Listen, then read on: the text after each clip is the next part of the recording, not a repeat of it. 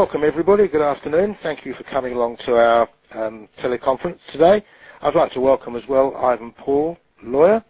Um, we spent some time with Ivan previously at uh, our earlier teleconference, essentially running through the elements of um, the relationship between the franchisee and franchisor. We covered quite a lot of items. What I'd like to do this afternoon is initially run through the question that we proposed, which is, should I or could I use a license agreement? So we'll run through that, and then when that's been completed, we'll we'll wrap up the uh, the previous session going through the essential elements of the the franchise agreement and so forth. So, Ivan, thank you very much for coming along. Um, fine. What I'd like to do is just ask anyone on the line there just to press star six. That will mute their line. That way, we won't get any background interference. Um, once you've done that, that's fine. And then if you have any questions at all, you're welcome to uh, raise them at the end of the teleconference or to drop a note by email, and we'll uh, ensure that we respond to them.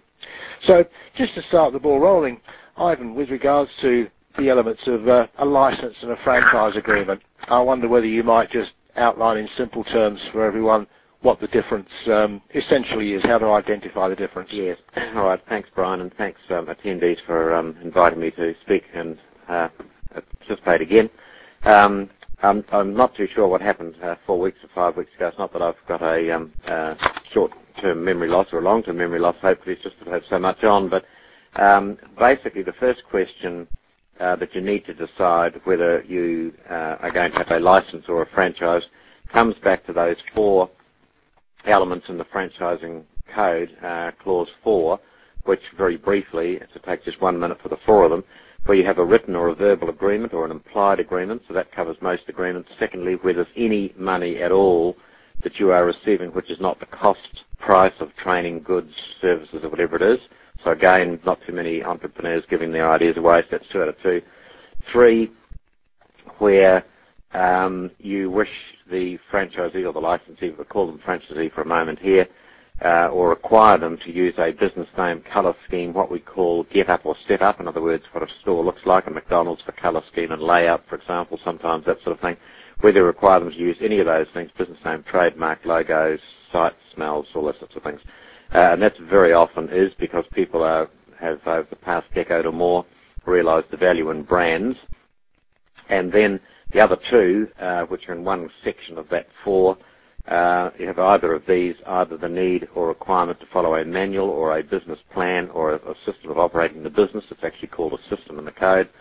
And that's been taken to be something as simple as a manual. Um, even sometimes a training manual, but certainly an instruction manual how to do the business, or where the parties are required to follow a marketing plan or contribute to a marketing fund. So if you have four out of those five, then you have no choice other than to follow the Franchise Code requirements, and I suppose bluntly call it a franchise. You can call it a license if you like, and you can still run it complying with the code if you have four or more of those points. If you don't have four, anything I tell you, and you hear from me today, is nothing that you couldn't find out in the public arena, public domain. If you, um, if I'm repeating myself occasionally, I'm sorry, or someone interject, but Uh, if you don't have those four, then you can have a license. So that's the that's the factual sort of makeup, if you like, of either. So the license very often is, and Brian, you can interrupt me if I'm starting to get off the track. Sure.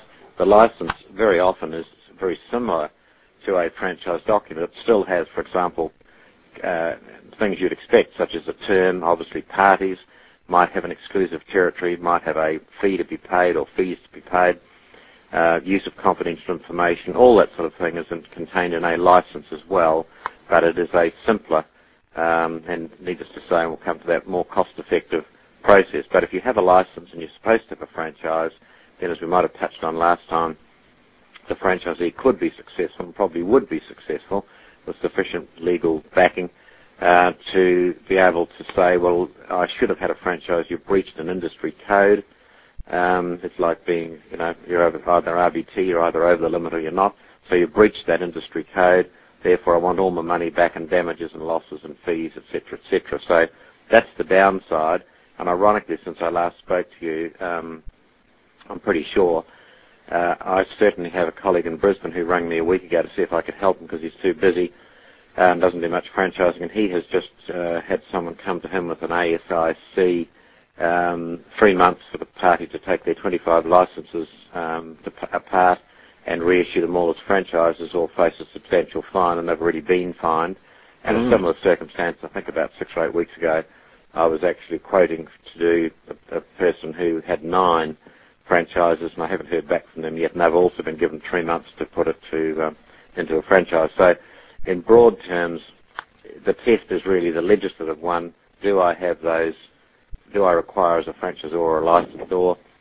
Do I require my franchisees or licensees to have under the four over the four over of those of those elements? Yeah, that's interesting. So I'm I'm a little interested in these examples you brought up. So ASIC have have have, uh, have learned of or pursued these people.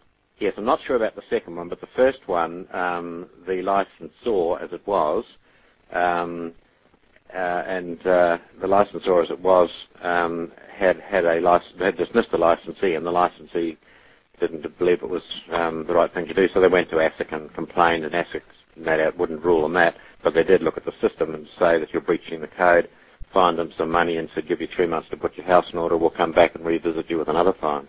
Right, so so it's fraught with danger there. So I suppose if you have a license, and we'll run into a couple of other bits of details about this, but if you are operating as a licensor and you have licensees, mm. you've got to be very careful that you don't inadvertently almost cross that line and start behaving as if you were a franchisor. In other words, providing material or, or, or having requests which effectively are implying that you're, you're running a franchise from the point of view of, you know, maybe business plans or marketing plans, and if your request from your licensee, can you give us your marketing plan for the next 12 months or whatever, you, you review it and contribute to it, you're really on thin ice there because you may be effectively a de facto franchise.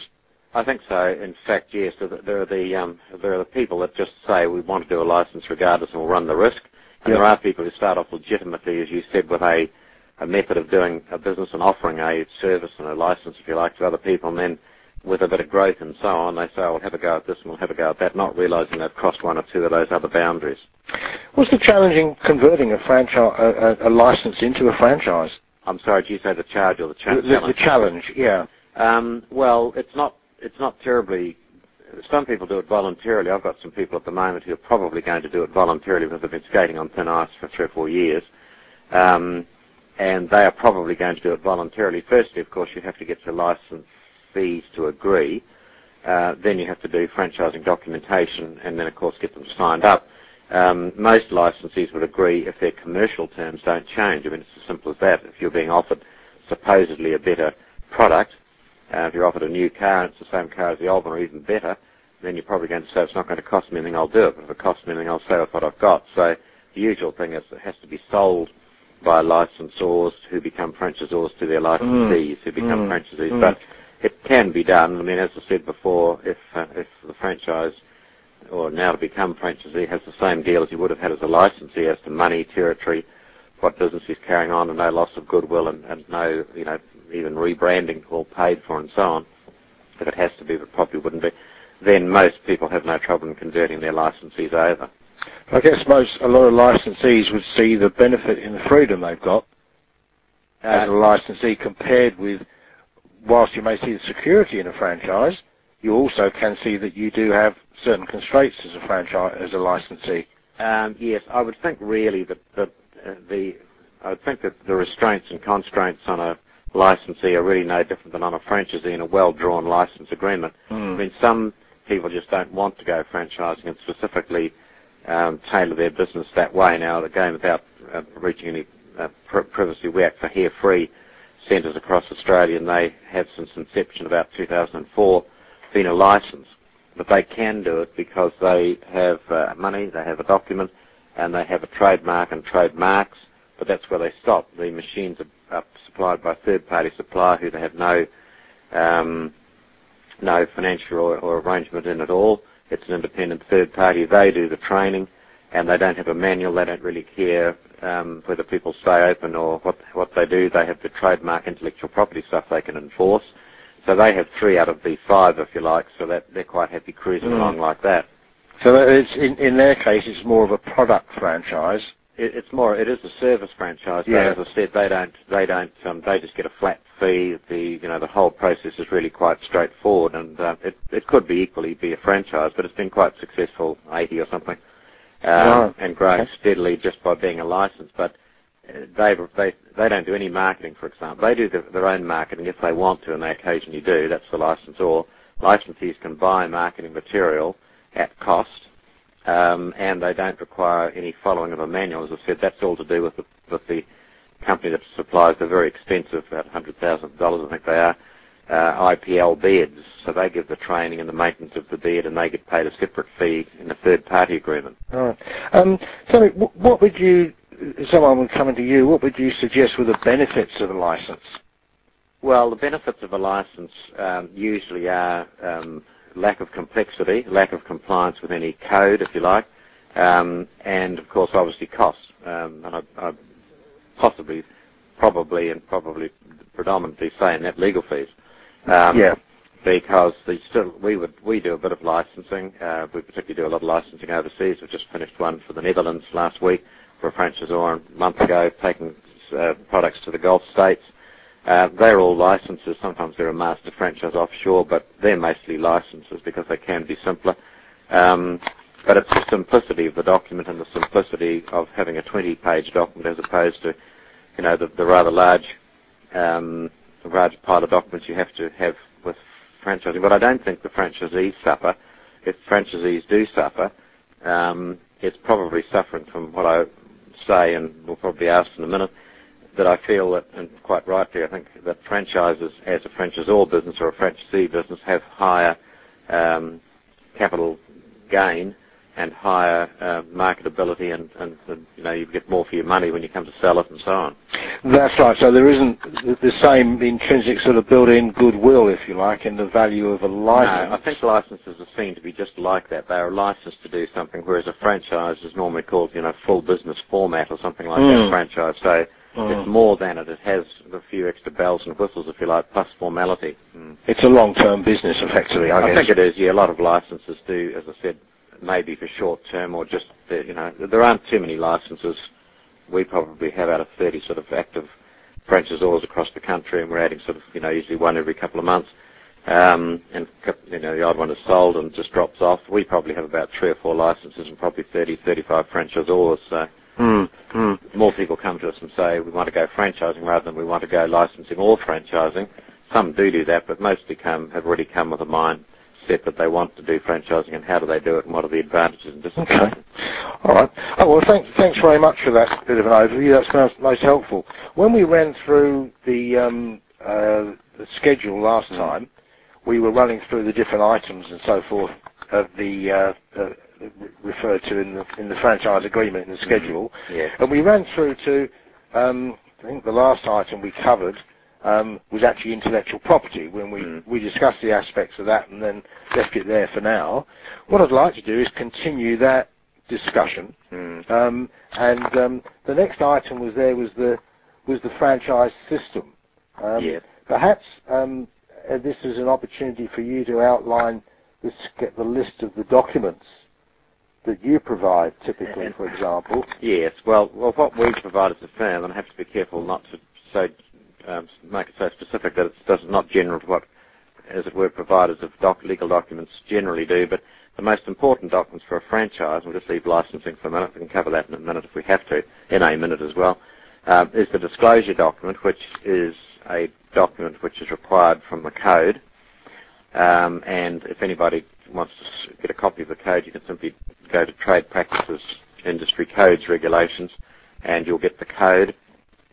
Beg your pardon. And in the back of that, you'll see an extra one.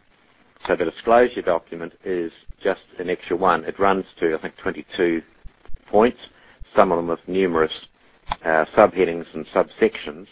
And so what we have to do is use every question there exactly as it is and give an answer. And my uh, 10 second summation of the disclosure document is it's a warts and all, if you like, look at what the franchise is about, who's behind it, have they been to jail, have they been good people, what do they provide, all that sort of thing.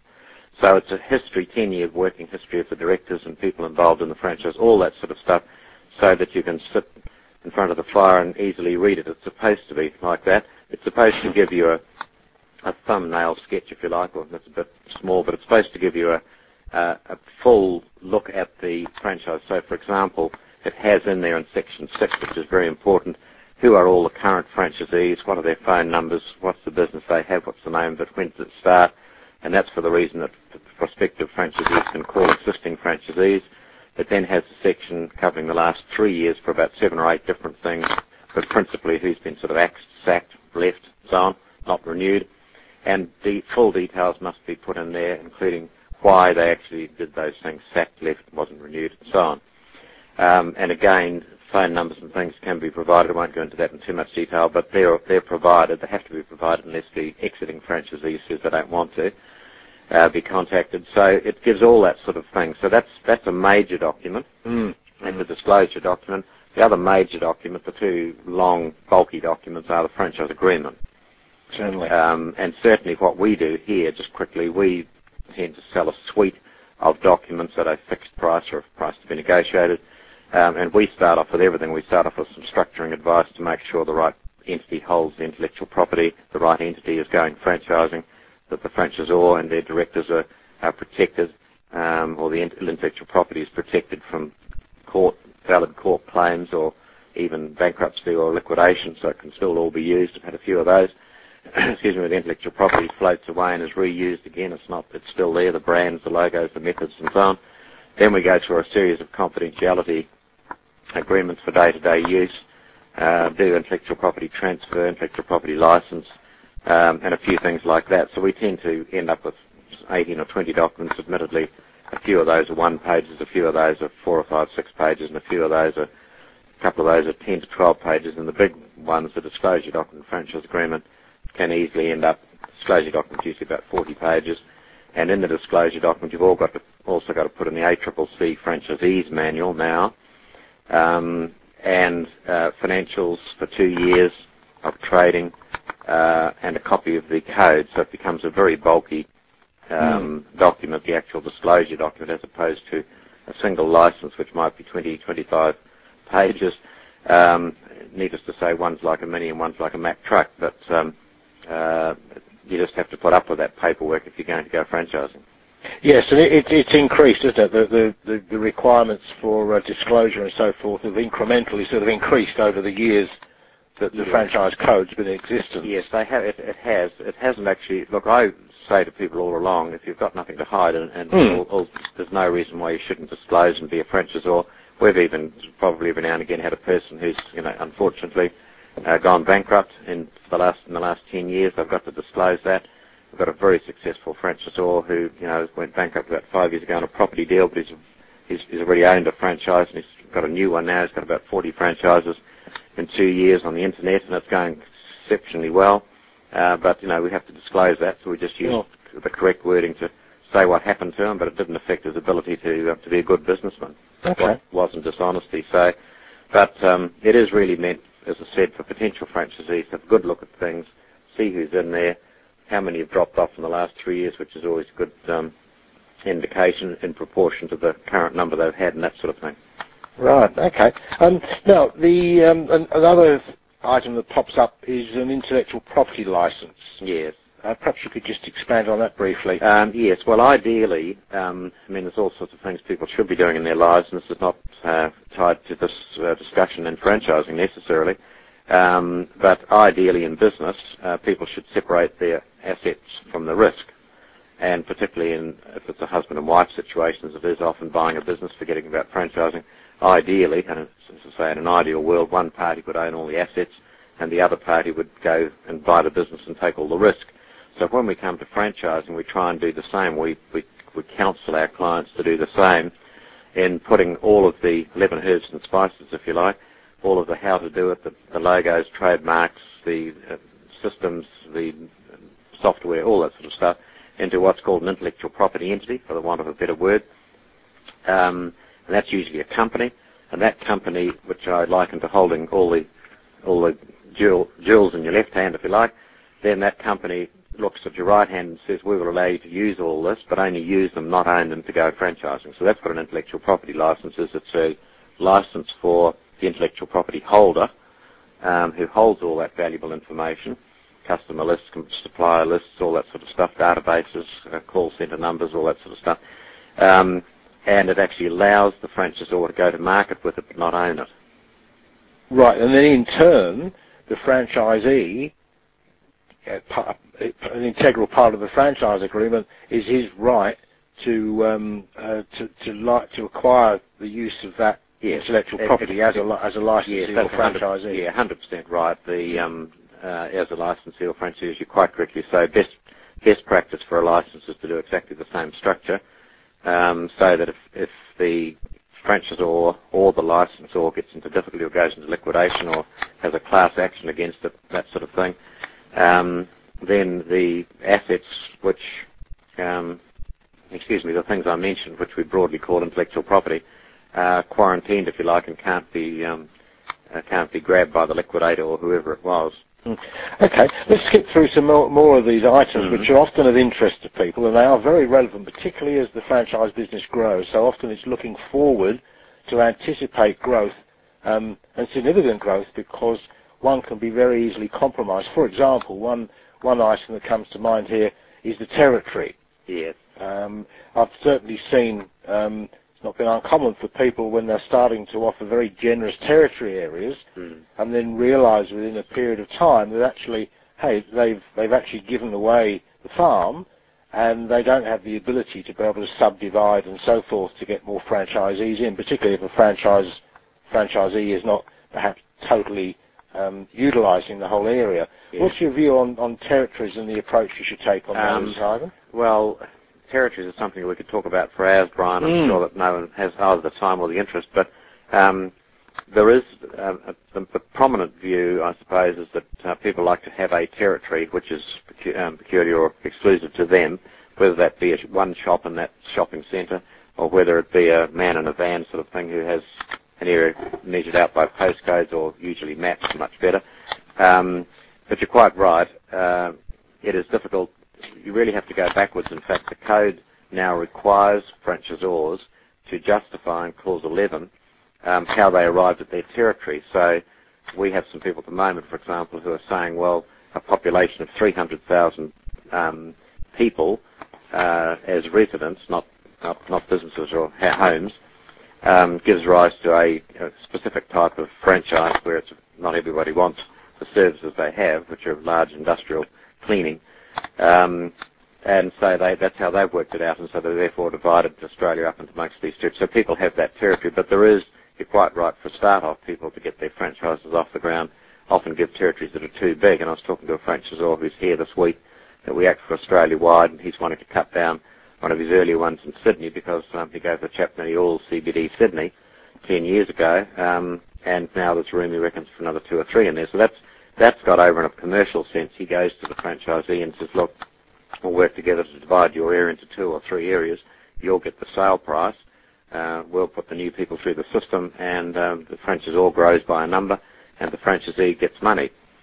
So then we have other people, uh, the mortgage choice people, who we don't act for, but mortgage choice, for example, and we're doing something similar with a new franchise launching in Brisbane for a, a, a nationwide removal company. They are saying we will not, in the first five years of the franchise, put more than six removalists of this particular franchise in the Brisbane city area, and, it, and it's defined. Right. Um, mm-hmm. uh, but if we if we think we need more, we will come to you, the franchisees, and say, look, it's not all working. We're going to put another one or two in. So that's what Mortgage Choice do. They say in the Gold Coast, for example, between now and 2015 or whatever the 10-year period was, or it might have been, we will not put more than a certain number mm. to meet demand. Um, so you can have exclusive, non-exclusive. You can have all sorts of arrangements. You can have referral systems, non-referral systems. But the basic one, really, probably three times out of five, is where there is an exclusive territory. Yes, it keeps it easy, doesn't it? Now, moving on to um, services, is, is how, in what sort of detail should one define the services that the business is providing? Um, well, we try to keep that fairly generic so that franchisors, in fact, with our wording, every one of those types of things has a generic catch-all at the end, so it might be A, B, C, and D, which is specific about, and then says, any other or further service which the franchisor notifies to the franchisee in the manual or by variation of the franchise agreement during the term, which all of that means exactly what it says. Anything they want to add that they think can be of you know use or the franchisee can, can carry on. Oh, I see. So adding value. So if, for example, yeah. we're a carpet cleaning franchise and they said, well, we're going to include blind cleaning, yes. then that would be that, that would that would meet the criterion they could yes. incorporate. Again, yeah. these things you don't have to. I mean, most people, as you implied, would probably get it pretty right because they say, well, we're doing carpet cleaning, that's it. But um, it's a very, very simple method. People get carried away with how complex things can be or should be sometimes. Exactly. But we just say to people, that's easy. If you're going to have, um, let's say, as an authorised service, you're going to have blind cleaning, you just change the definition of franchised business or change the add an authorised service by way of a very two, simple two-page variation, and off they go. Um, so the, the, the, list of authorised services is, is really just to make sure that they do do what they're supposed to be doing, and not, for example, you know, selling hamburgers if they've got a right. carpet franchise or whatever. And, and, then you also go into a little bit of detail in some cases with, with regards to uh, sales inquiries or leads from the point of view of whether the franchisor or the franchisee is responsible for them, particularly in a say a, a home or a business service delivery franchise, for example. Yes. Well, again, I mean, I did say this last time, I'm sure, but I say to people when they come in and want to talk about franchising and probably speak to someone in this an hour or two, probably every fortnight, who comes in, some decide not to go ahead, and that's fine. We're happy to offer that service usually for an hour or two at no cost to people. But um, I usually say to them, well, they say, what do we bring? And I say an open mind, and, I, and they say, when I get in, they, I tell them that the rule is there's no rules. So mm. obviously it's got to comply legally, but it's the same with um, custom, customer call centres, rather, uh, lead generation, all that sort of thing. It's what the franchisor thinks is fair and reasonable what will also recompense the franchisor for, for lead inquiries and costs and, uh, and how it'll all work. So you have some people, um, you have one franchise who allows 20 leads a week uh, at no cost. Thereafter the people pay them. Uh, some people run a 1-800 number and just incorporate and carry the cost and put it out in a geographic method or a 1-300 the way that works. So it's all, um, that's just a matter of, um, a matter of what the franchisor considers will work. And we're just doing um, for a company that went broke, a public company. We're acting for a chap who's bought two arms of it without naming it, and he's um, actually got, which we often see as well, a customer response specification. So basically, it's a service type industry, um, and you have to uh, respond to the customer within 24 hours, the first inquiry, and then within a further 72 hours you have to do this, and within a further seven days you've got to have delivered and installed the product if the person wants it. So those are just timelines within which um, they require their, you know, their, their, the services to be offered.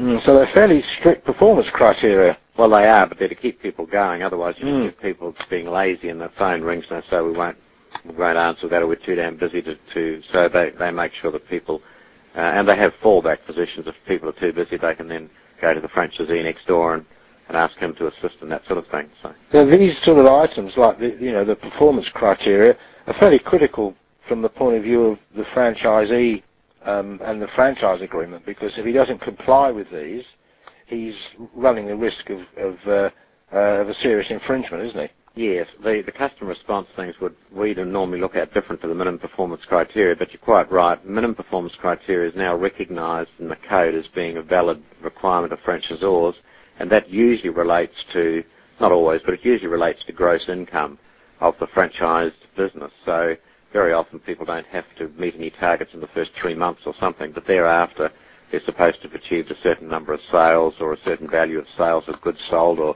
or in, in plain terms in a shop, you know, once a month they've got to do $10,000 gross income or whatever. Um, but as I say to franchisors and to franchisees, it's a very brave franchisor that would enforce minimum performance criteria and throw a franchisee out. Most people would bend over backwards. Most franchisors, and most franchisors are good franchisors, um, and they realise you know sometimes markets are good and sometimes they're bad.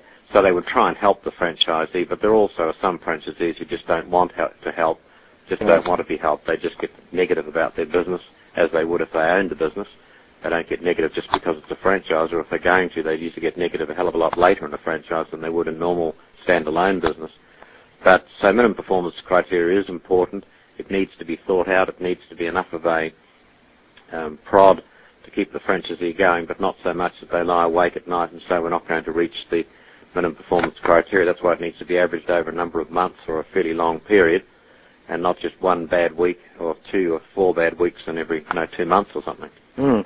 We, we touched um, previously on intellectual property and so forth, Mm. um, and uh, we've also moved now in just into business names, and uh, the registration of business names is one that's sometimes confused, confusing for people from the point of view of getting protection um, nationwide, for example, in the early days of a business, um, by the, the appropriate registrations that you need to do, either with um, all of the uh, individual state uh, Yes. departments of fair trading, or uh, by forming a proprietary limited company and protect, protecting the name nationally that way. Mm. What, what's your views on that from Yeah, the point of well, view of a well, new franchisor? Yes, unfortunately, Australia, because of its state system, has an extra leg that most a lot of places don't have. Um, but you, people should remember that the, the predominant or the, the most important thing to get is your trademark or a trademark, excuse me, with a name, whatever it is. Trademarks take precedence over companies, which take precedence over, excuse me, business names. Um, so the business name is really worth nothing. Um, and you do, as you quite correctly say, apply for those in the Office of Fair Trading. Now, to apply for those in every state in Australia is not expensive, but you do have to have a, an address, and you do, and most of them have to say you're opening within three months or six months or something like that. And on average, I think a three-year fee and the application can be done by, we some clients, very few ask us to do it, and we say we won't because we're too expensive. Um, but you can do it yourself. I think it's about $300 for three years in, in nearly every state. Um, and, and that's what a franchisor should do. A lot of them don't. Um, and then they find they want to go in a couple of months, a couple of years' time, say to Victoria. We had a franchise that did that, and someone had already registered the business name. Now they had a trademark, and we were able to put enough pressure on to say that we have the trademark for that name, remove it. But it was an unnecessary step, whereas if they'd um, tried and got the business name, most people have relatives and that sort of thing in a Mm. in a in a state to use as a, an address. And um, I don't want this to be repeated, but I dare say, I guess anyway, that the Office of Fair Trading don't have people going out every three months and knocking on the doors saying, "Have you started business yet?" They may, I don't know. But um, we've got one or two people who have in fact done just that this year. They've said, "Look, we'll give you a little bit of money." And um, you just go and do all. So we do the whole sort of seven or eight states in one day Yeah. and uh, cost about two and a half thousand. They paid thousand or so, six or eight hundred for the girl to do it over a couple of days, and they're they're all there for three years, and they're sitting there ready to go. Mm. That's Yeah. that's best practice, but easier Yeah. said than done sometimes. Yeah, yeah. No, it's interesting because I mean the the case study that always comes to mind for me is Hungry Jack's, which of course is Burger King. Yes, that's right. But they couldn't register that name here. Jack Cowin, when he established it, uh, found that somebody else already had the name registered, so Yes. they had to come up with another name, which uh, was, was quite interesting. And I, I know when I was at Bedshed, the retail bedding group in WA, many years ago in the early 80s, we couldn't operate in uh, in Queensland Mm. um, or in um, the Northern Territory under that name because somebody had it registered. So Yeah. we changed the name to Bedpost. So it can be it can be quite an inconvenience because your marketing material and so on and so forth and the the brand Mm. becomes lost in the consumer's eyes. Oh, yes, So absolutely. it is important. It is, and it's unfortunate. It's just the situation because of the states in Australia. If there weren't any states, uh, for example, New Zealand is a lot simpler in a lot of ways, uh, Mm. but they don't even have a business name procedure. They don't have a registered business name procedure. Oh, really? Stop. Hmm. Um, so people over there can register themselves as such and such, and the town down the road they can be well, so don't register. They just hang the name up, and I suppose it's then subject to the party that was there first to say you're passing off, as it were. It's the Hmm. legal word. Um, as me when you're not me. A question a lot of people ask me, they, they assume there's a figure that's already predetermined for a franchise fee. Mm. And of course, the franchise fee is whatever you choose to make it from a commercial business point of view. Um, any any comments from that point of view? Um, from, your, no, from your side of the fence? Uh, well, yes and no. It's a question that you quite correctly is very often asked. There have even been books written on it. Um, but really, I sort of look at it very roughly, perhaps in 60 seconds, to say that if it's, let's say it's a, it's a mums and dads operation, if you look at what the working wage, the average wage, whatever that is at the moment, for uh, people in, let's say, semi-skilled to unskilled, with great respect, um, so they might expect to be paid if they were working 40 hours a week, um, you know, 60,000, 70,000, or 80,000 between the two of them. I'm not sure really, uh, without being misinterpreted. Um, so you'd look at that they would have to earn that type of money, and then they've got some money. They're putting some money in, so that's risk money that they could probably get 20% on if they lent it to a, a, a person that they think they may lose it. And you sort of add those bits and pieces up and, and see how long it's going to take them to get their income back. And most franchisors look at getting your franchise fee back within sort of one or two years. So there aren't too many franchises that hit the hit the hit the field running for less than about thirty or forty thousand for a one person washing dog type of thing. And we used to act for the biggest dog washer in Australia for 14 years till they sold for many millions from one one dog wash to about 170 um, mobiles, and they they were they worked on those types of things. So they were charging sort of about 35,000 plus the trailer plus training at about 50, and people could expect to earn about 40 to 45,000 gross. It wasn't a large amount, mm. probably more these days. They sold out in 2005, but um, so it's very, very hard. But I, some people say, "Oh, we'll charge a lesser amount." My answer to that is, well, if you're charging a lesser amount, you're probably going to go broke. That's so right. You've got to charge enough as a franchisor, not only to cover your cost, but to make profit. Because being a franchisor is hard work until you get the numbers up. Mm. Um, yeah. But you can't go straight to the market just at you know half a million dollars or something as well, because it is blue sky at that stage until you start to get some runs on the board. Exactly. Look, I think it's critically important. You've got to look at who your competition are, because at the end of the day, it's just like selling. You know, it, it's mm. no different to a retail business selling a product. Yeah. It's going to be compared. People yeah. shop around. It's just like yeah. selling a television set, really. Exactly. Um, I think really, it's, uh, I agree 100%. But I think the other thing is really to look at what the, projected return is. And if you've been in business, if you've had the business for a year or two or three, you would know that. Um, I'm saying any person, any potential franchisor, not too many franchisors just suddenly wake up and go to the market. There are the odd one or two, but very percent perhaps. But most people have had a business or been in a business or something for a few years, so they know sort of what the overheads are. They know where their market are. They know how much they're expecting to net after and before wages and so on. And uh, then they can sort of adjust that. So as I've said before, the person should be expected to earn to, to get a return on their money and also get a wage. Mm. Um, and if they're expected to do that, then you can almost charge that first year's income on the basis that, you know, if it is sixty or seventy thousand less their expenses, uh, you might charge forty or fifty thousand to get into a one or a one and a half person business. Yep. Plus, Look, plus your training, plus exactly you know, computer software, plus you know equipment, whatever that might be, and motor vehicle and so on. Another area people tend to overlook um, until they until it's drawn to their attention is the need to specify quite carefully the insurances that a franchisee needs to effect. Yes.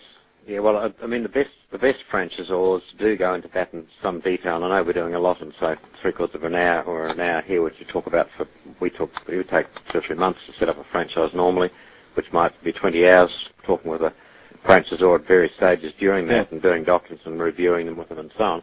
But um, you're quite right, and the good franchisors do research what um, the franchisor, franchisee needs, and that's by way of insurances, licenses, permits, all that sort of thing. Not just say, well, go, go off and see your insurance broker, run down to the council, knock on the door, and say, I'm running a dog wash, what do I have to have, and so on.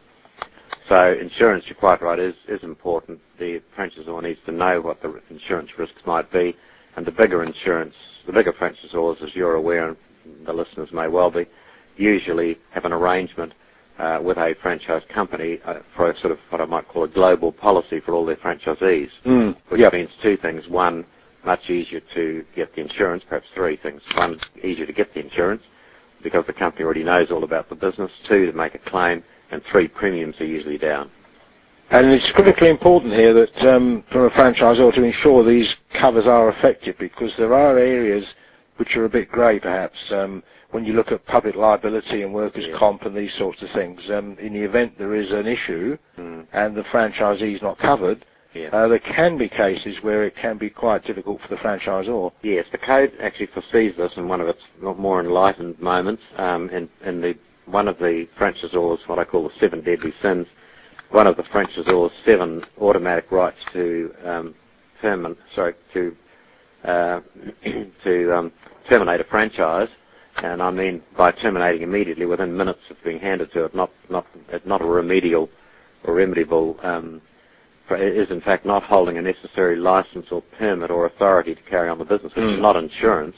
but it goes to that other stage of things that I said, the licenses or the permits. So that's seen as being so serious by the government, uh, the watchdogs, that that is a, um, a that's immediately terminable franchise. You lose your whole business. Right. Okay. Moving into some other, just quickly through some of the other key areas, the marketing fees, Mm. um, which are defined quite clearly under the code, Mm. and the requirements from the point of view of auditing and so forth. Yes. Um, what's your view on those, Ivan? Well, marketing is always a bit of a problem, particularly we're talking mostly here, obviously, about start-up franchises, Sure. So mostly, most of course, franchisors don't start up a marketing fund until they've got a, a number, let's say five or ten or something like that, because otherwise, if I'm the first franchisee and Brian doesn't come along as the second for four years, I'm contributing, and the amount will be so small uh, that it won't be much use, but it'll build up and everyone else will get the benefit. That's just general Yes. sense. Yeah. Yeah. Uh, but most agree. franchise always require, depending on the franchise, and we're talking here perhaps middle of the road stuff, not like McDonald's, Subways, and No. so on, but they require normally the franchisee to spend an amount in local area marketing for, for a start.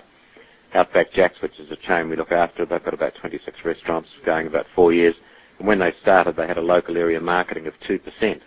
right. Um, uh, it might have been 3%. Now they still have to do 2%, but 2% also goes into the National Marketing Fund. So they introduced that marketing fund, which is uh, subject, as you said, to the um, provisions of the code as to auditing and handling it and so on. And that's that's what most franchisors they get to the stage that they and then they might cut out the local area marketing altogether eventually. Uh, Zarraffa's Coffee, for example, did that at about 20. They had local and ordinary, and now they're 4% um, of marketing, of gross income into marketing, which the franchisor looks after, and 1% is for um, promotional products and things either in or outside the stores. Right.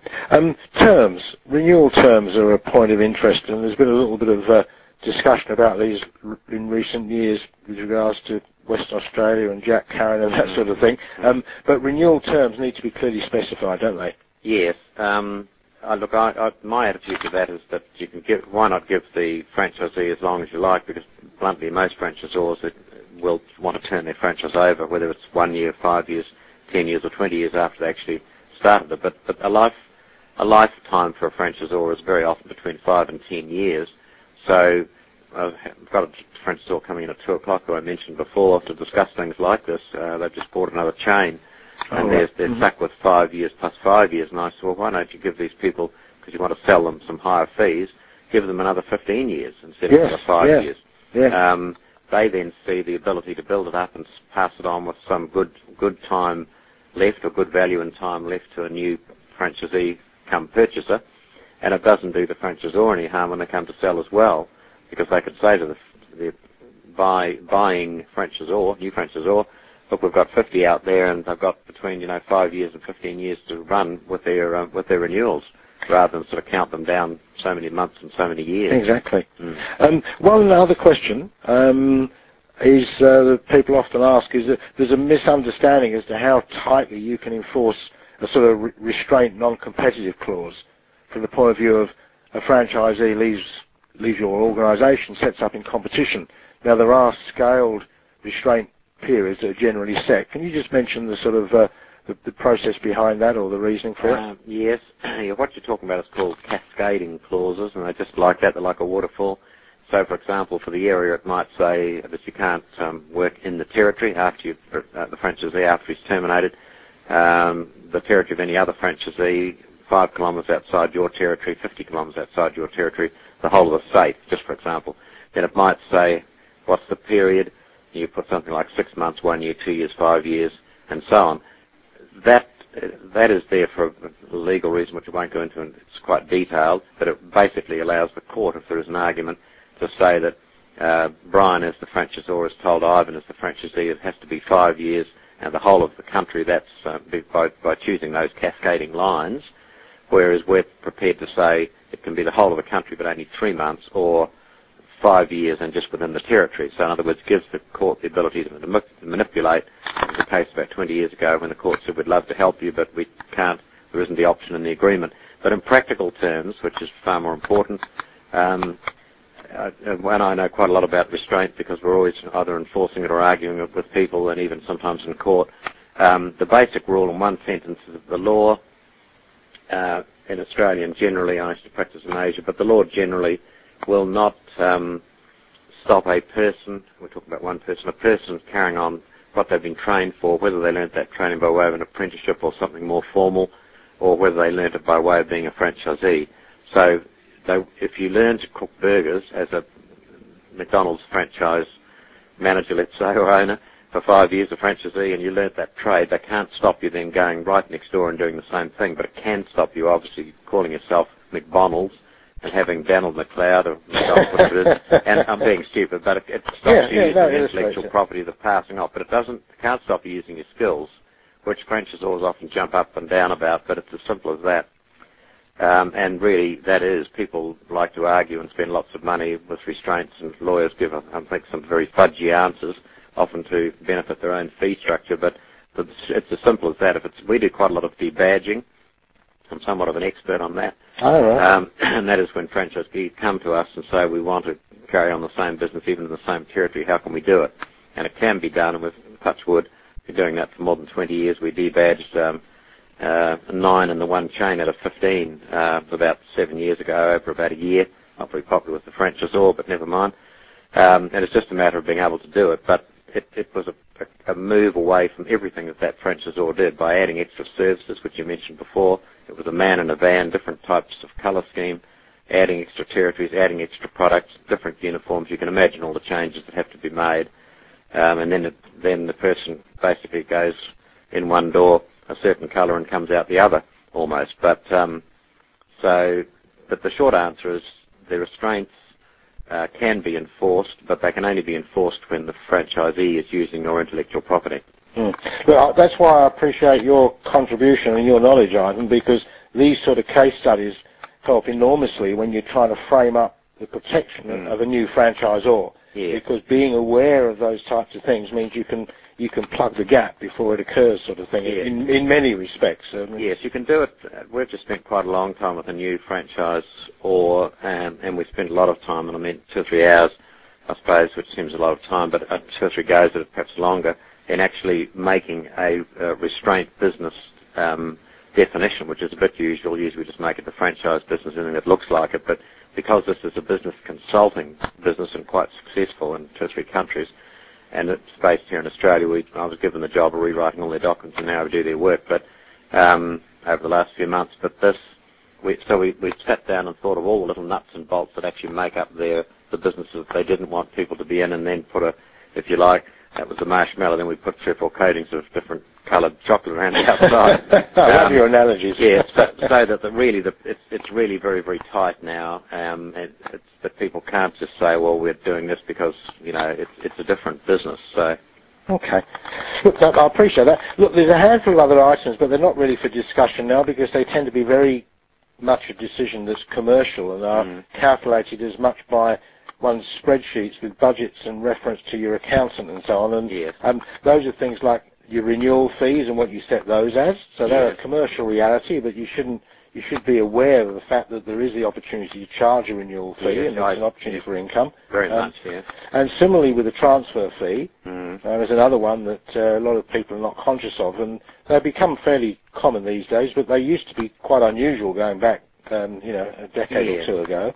Yeah. Um, and Well- then others such as training costs and so forth um, are uh, are also areas where one needs to do a bit of homework to make sure that you're getting your, um, I think, getting, getting the value Mm. from the sale of your franchise and your ongoing revenue opportunities. Yes, particularly with training. I mean, I put training into three classes. Initial is what people should be getting for their franchise fee. It's obviously added in and it ends up in the bottom line, but you should get your training for nothing. Um, secondly, you get ongoing training. That should basically be for nothing because that's what the service fee is for, or the, some people call it a royalty. But we do have an additional training fee, which is not very often used, but it's really just when the franchisee doesn't know, wakes up and doesn't know how to turn on the computer, which side to put his shirt on, and he keeps on ringing up to find out. Well, then the franchisor can say, well, we're now going to give you a day's training to teach you these things. It's going to cost you X dollars. So, but um, you're quite right. Uh, service fee has always been there. Renewal fee has certainly been very common in the last 10 years. Mm. Every franchise now has a renewal fee.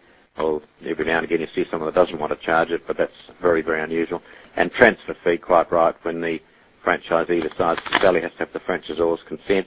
like the old key money, which is illegal now for landlords, but it's not an, it's not a fee, and that's why I say to people, the rule is there's no rules. There's nothing to say that you have to have these fees. There's nothing to say that it can't be uh, absolutely outrageous charge, unless of course the franchisees won't buy your franchise. But um, so all of those things are flexible, and a lot of people now are making service fees and things if they're fixed, they make them go up five percent a year or CPI. There's a recent case I had mentioned about six or seven years ago where um, a company wanted to put up their their service fees by CPI and they did it and the franchisees took them to court and the court held that that was quite reasonable uh, for the franchisor to do that even though it wasn't in the franchise agreement. So it's understood that fixed fees particularly um, should grow. Percentage fees should grow of course because if you're paying 5% of a thousand and the next year you're paying you're earning 2000 you pay 5% of it, the franchisor gets the increased benefit that you've earned more money. So.